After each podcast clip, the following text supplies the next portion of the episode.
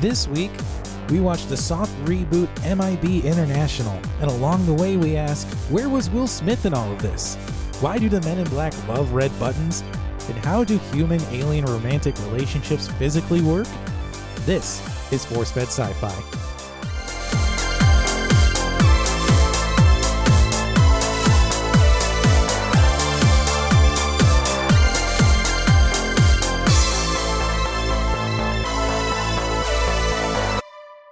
Hello, everybody, and welcome to another bite sized edition of the Force Fed Sci Fi podcast. I am one of your hosts, Chris Rupp, and Sean, unfortunately, is off on adventures this time, but with me is our friend and producer. Go ahead and introduce yourself. Hello. Uh, my name is Jeremy. I'm a producer, editor, and lots of other things here on the Force Fed Sci Fi podcast. So, hello, everybody. I, I, am pleased to be on here on an episode with you guys today and uh, joining Chris to cover uh, Men in Black International. Yeah, this was teased um, last week when we did our full length review of Men in Black, and we are excited, I guess is a word we can use to discuss MIB International.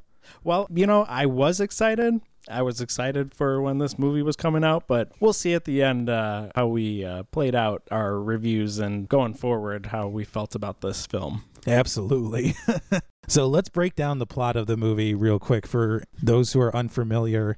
And also, I do feel obligated to provide a spoiler warning as this is a freshly released film. Maybe this isn't the best episode for you to start your force fed adventure with us. So go ahead and listen back to some of our prior episodes or see MIB International first and then give this episode a whirl.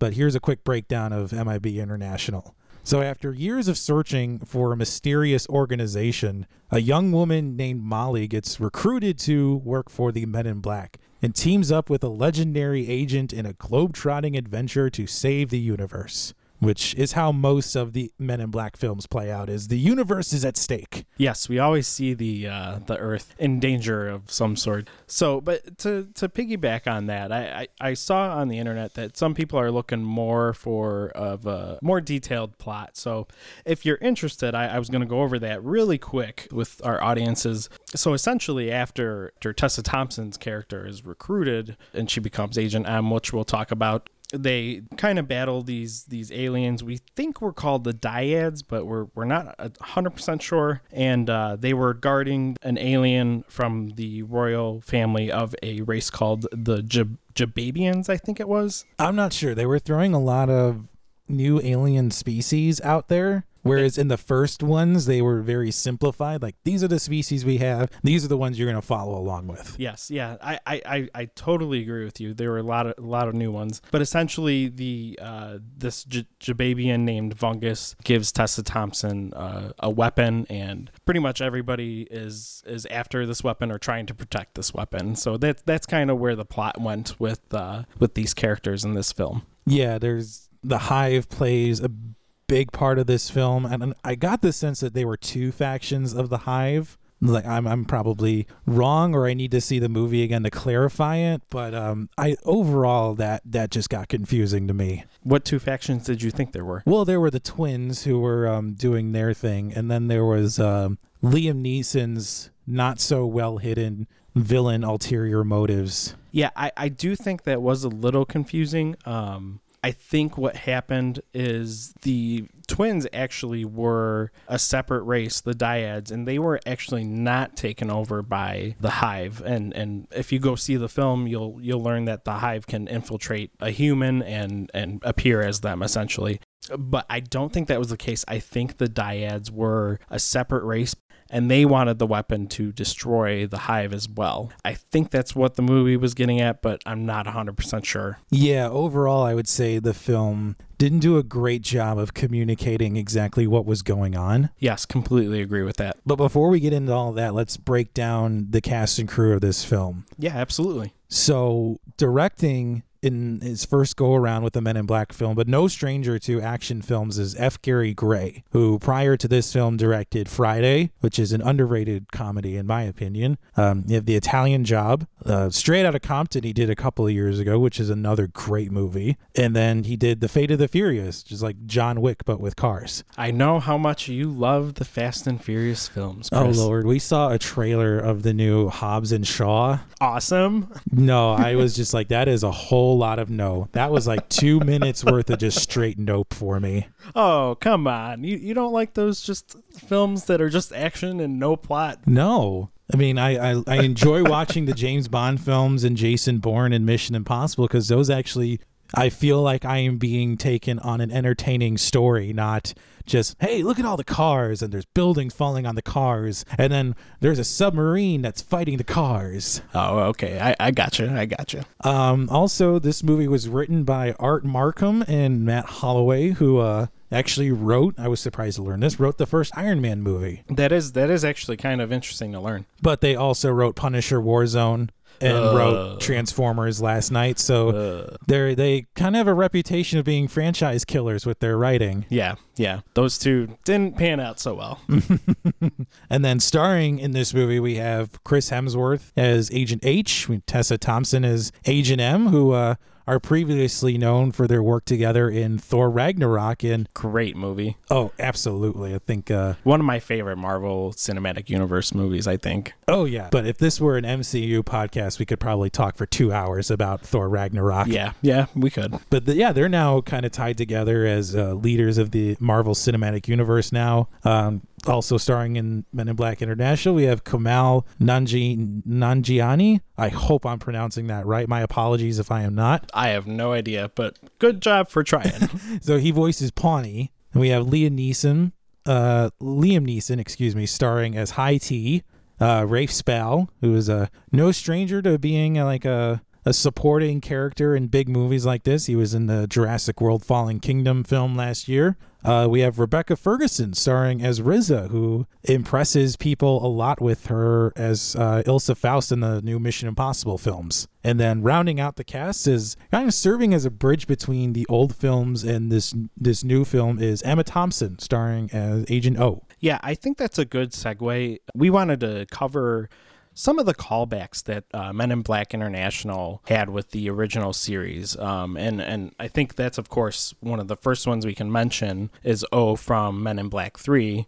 Uh, taking over as the leader of the uh, New York location. So, uh, some of the other ones, though, that we've noticed, uh, you know, so we get some familiar aliens, Frank briefly, um, Frank the pug, the worm guys we see briefly. We don't get a lot of them though. That's it's more of kind of a cameo sort of role with Yeah. uh, with some of these aliens that we're we're used to. And then we see uh, kind of a painting or a picture of Agent J and K on the wall of kind of the main office of High T battling the the bug alien from the very first film. So you know those are those are just a couple of ones. I think uh, we we were talking about the the score too. There were some parts where you could hear the original score. Well, they did bring Danny Elfman back to score the film, and I thought that that, that did wonders for helping to connect the previous films together. Yeah, absolutely. But also too, there was um, if on Tessa Thompson's coffee table, there were those tabloid newspapers. So you have oh the, yeah, the- I forgot I forgot about that. You have the hot sheets from the original films. You also have in that flashback sequence, you have Molly laying on her bed with um, the Stephen Hawking book on her chest. So it's a callback from the shooting range in the original film. Oh yeah, yeah. So when that's the part where uh, Will Smith shoot little Tiffany, right? Yeah. Let me ask you why you felt little Tiffany deserved to die. And I think I had wrote on our show notes that was that was one of our favorite parts of the first film when we covered uh, the first film in our uh, episode last week. Yeah, that that's a great part in that first film. And then we have another similar Will Smith situation where she Molly's in the lobby of MIB London. She goes and pets this furry alien, and it splits apart into a million pieces, and all the other agents in the lobby are like, "Scoop him up, scoop him up." So Yeah, I think at some point someone says, "Don't touch that," and of course that's that's a callback from uh, the first two films. Obviously, Will Smith touching that ball that's bouncing around, and then the second one, I think, where uh, Tommy Lee Jones puts his finger inside some sort of miniaturized world. Will Smith yells at him and says, "Don't touch that." yeah, I feel like anytime this is not limited to just movies. Anytime somebody says "Don't touch that," they're gonna touch it. Oh yeah, It's always followed immediately up by touch every time. but I, besides these original callbacks to, I mean, the original films, in a lot of ways, I felt MIB International was very incongruent to the original films. Yeah, absolutely. It's a hard thing to, to describe, at least from my point of view. Um, I, I think some of the things we mentioned were, and, and we'll we'll go into these a little bit more. Kind of a heavy reliance on CGI, and then also too much action almost. So The original films didn't rely on so many action pieces. There were action in the f- original films. I am by no means saying there weren't, but they were used to greater effect than what we got in MIB International. Yeah, absolutely. I think in international we got about five or six action sequences. You know, we we have one at the very beginning and one at the end, which I think is pretty typical. But then we have three or four in the middle, and when you do that, then it's kind of like the movie doesn't slow down. We don't get to know the characters a little bit. They don't get to develop a relationship. You know, and we saw that with J and K, and I think that that really helped with the original films. So yeah, adding all this action, I think it's an incongruency to the to the first three. Yeah, definitely. This movie did have some gruesome deaths in it though, and I think I think we mutually agreed on our red shirt of the movie. Yes, yes, we did. Uh, the janitor that the twins, the dyad aliens, I guess they can come to Earth and take the shape of somebody, but before they can do that, they have to pretty much liquefy them or jellify them. Jellify, as you put it, because they just they drop him down in the alley, and there's no distinguishing features left of him. It's just a a blob that's now melting into the cobblestones. yes, absolutely disgusting. But uh, what was your lens flare in the movie, if you had one? I didn't pick one out, but you said you did, though. I have one. So Chris Hemsworth, he's obviously the most well-known, one of the more well-known actors in the Marvel Cinematic Universe right now. He plays Thor. And there's a scene in the movie where he's fighting this big henchman and he lifts up a hammer. It's not even a Mjolnir type hammer. It is an itty bitty like carpenter's hammer, and this heroic music swells up, and he throws it at the alien and attempts to knock him out.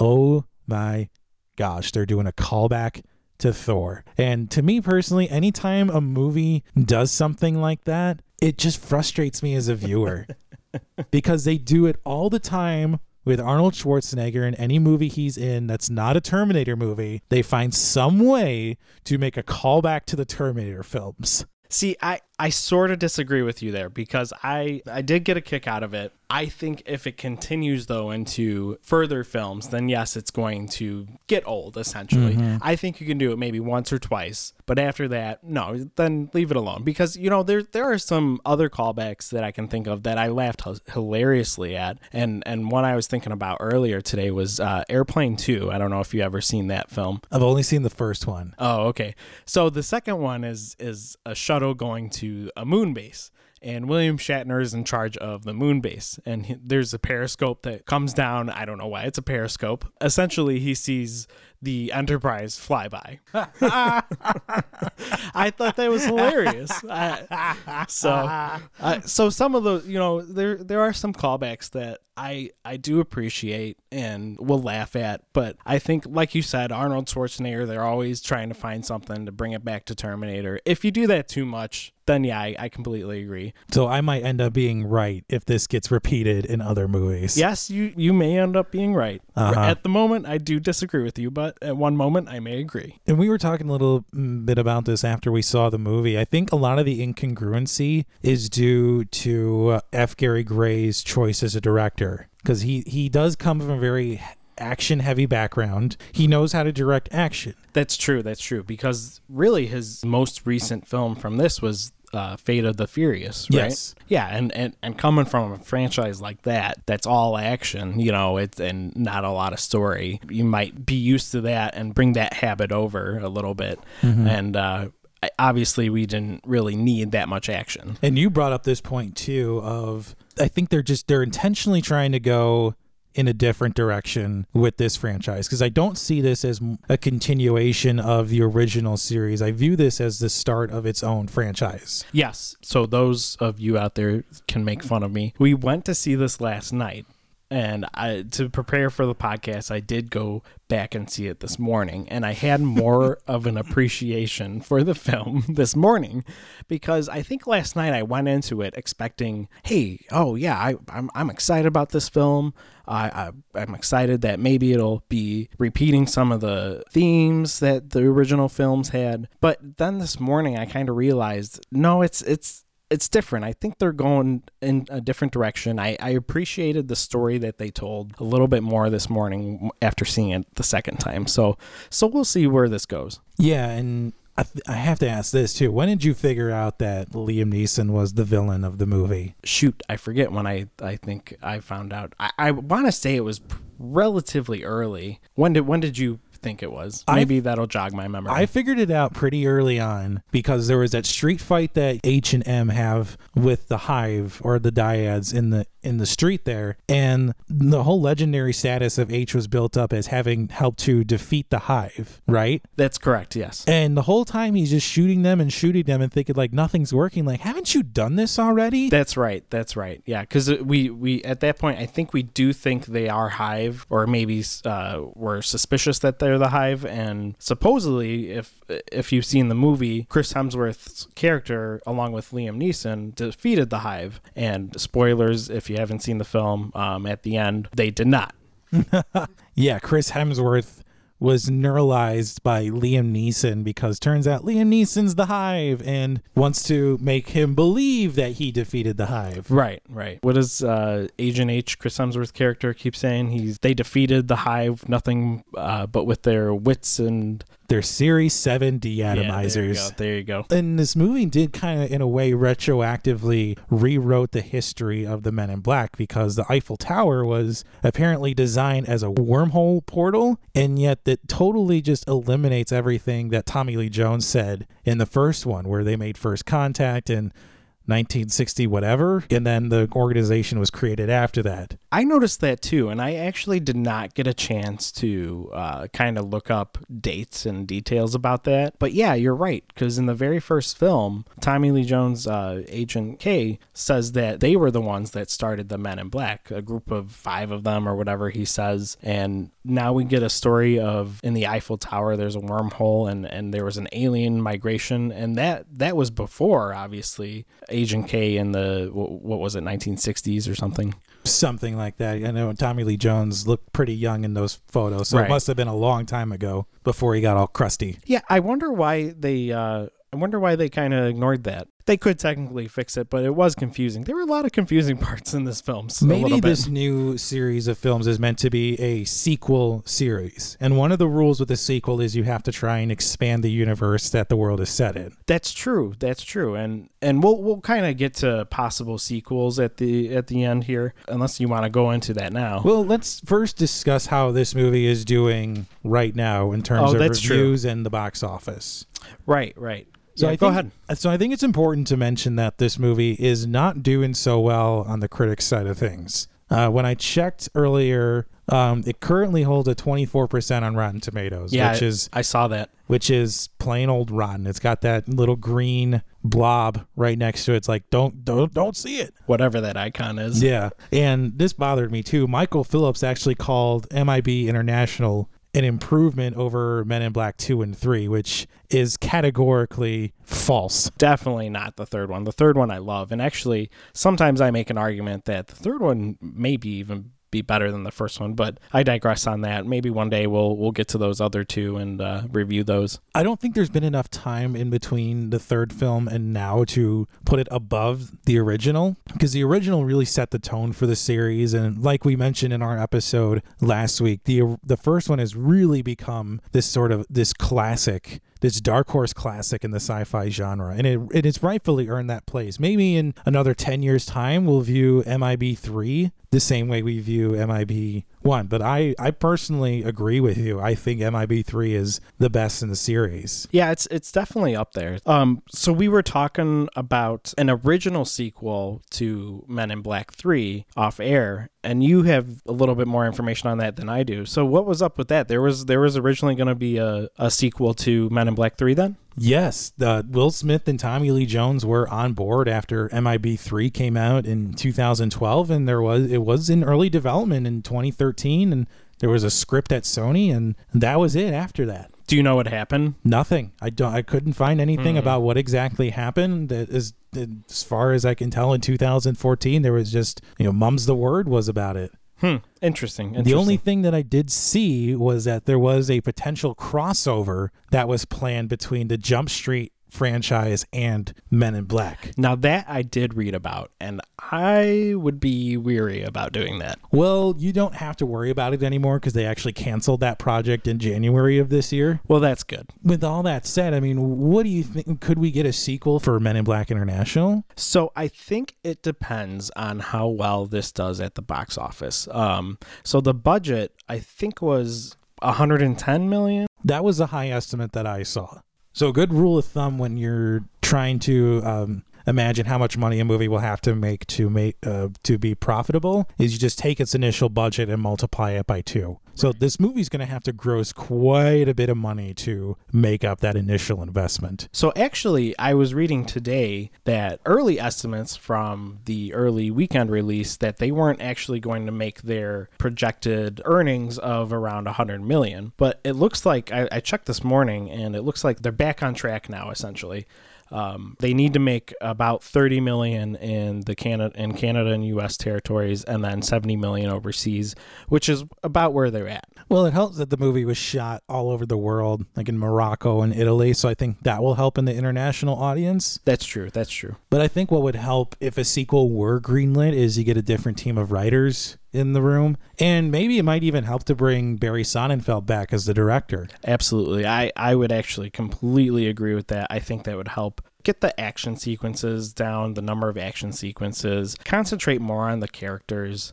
Um, do you think that they're sort of building up some type of universe with, with these characters? I mean, by definition of MIB International, they are. And everything is a universe now. There's so many franchises now that are universes. I mean, obviously there's the Marvel universe. The DC's been attempting to do a universe. There's the King Kong Godzilla monster universe. Universal's trying to bring back their they call it their dark universe with all their their horror classics. Yes, with uh, Tom Cruise as uh, as the person in the mummy. Yeah, well, I think that got canceled after that. Um, but I, this is all. I think this is already a universe, though. It doesn't need, you know, an MIB Mars or something.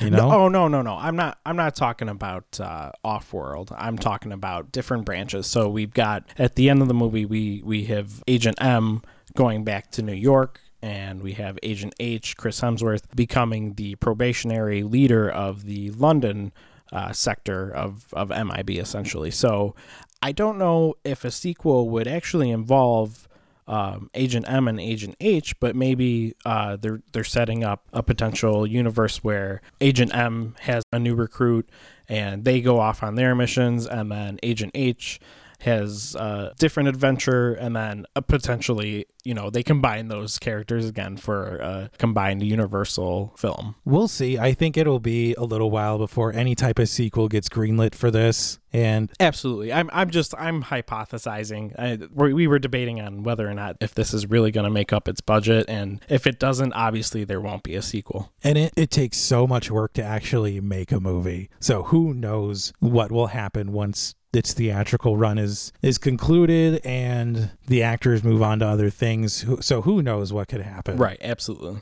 So I think we've unpacked enough of MIB International today. Let's rate the film. All right. So anytime we are covering a fresh release like this, we forego our last portion of our rating system of would host a viewing party. So we have a would see again in the theaters. So Jeremy, what do you rate MIB International? So uh, for this one, I would I would say would watch, But but when this comes out on, you know, Blu-ray and digital, I wouldn't be uh, opposed to buying this once the prices have gone down. Because you know when it's it's released at first it's like Mm-hmm. 25 30 dollars or something. A digital copy m- maybe costs 20 bucks. But after like a year or so it usually goes down to like 12 dollars or something like that. That's when i think i would buy it I, I, would not go back and see this in the theaters again, um, even though I did.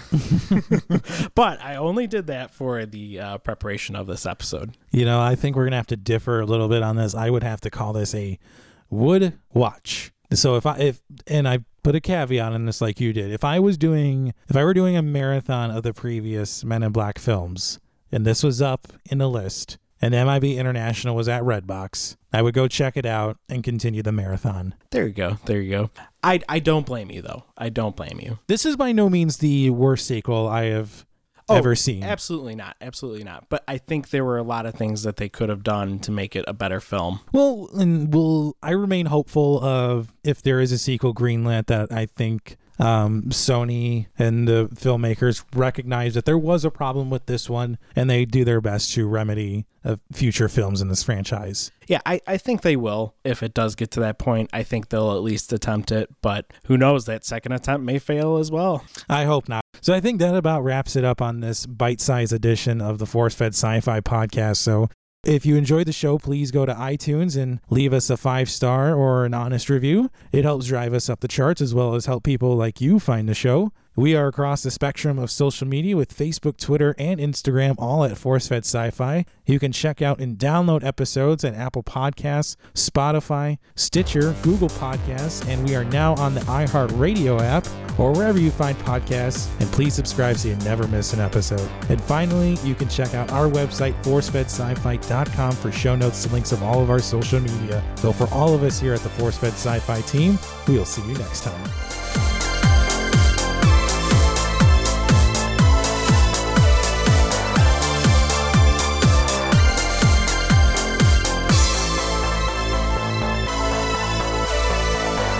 Force Fed Sci Fi is written and hosted by Sean Culp and Chris Rupp. Website design, associate producer, and editing by Jeremy Keski. Artwork designed by Mike Berger. Theme music composed and performed by Custom Anthem.